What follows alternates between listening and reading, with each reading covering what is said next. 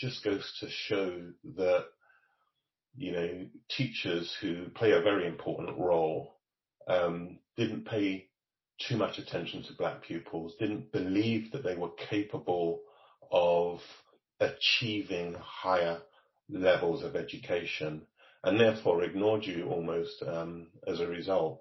Mm. Um, you know, I realized that I kind of went through that. I kind of limped through school, really. It was only beyond school, you know, when you kind of get to, you know, university and then business schools, because I attended a lot of business schools throughout my career. And that's where my real kind of development and learning, uh, came as a result. Mm. Having said all of that, you know, I kind of also look back on my years kind of growing up and can say, even though there was a lot of racism around at the time, mm. um, I enjoyed my early years.